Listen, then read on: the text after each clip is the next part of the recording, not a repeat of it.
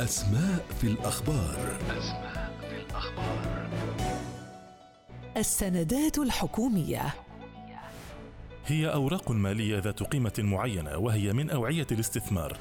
السند عادة ورقة تعلن أن مالك السند دائن إلى الجهة المصدرة للسند سواء كانت حكومة أو شركة أو مشروع.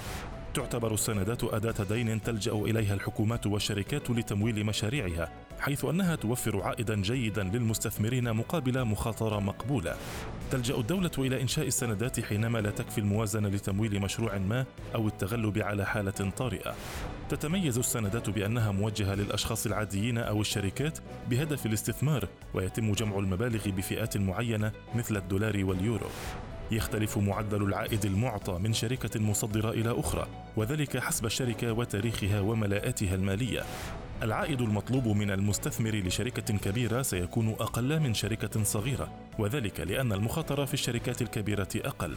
تختلف السندات عن أذونات الخزانة بأن الأخيرة هي لمدة قصيرة الأجل لا تتجاوز العام الواحد في حين يمكن الاستثمار في سندات الحكومة لسنوات أيضا تعتبر نسبة المخاطرة في اذونات الخزانة أقل من السندات الحكومية حيث يكون في الأخيرة تاريخ الاستحقاق طويل الأجل. أسماء في الأخبار. أسماء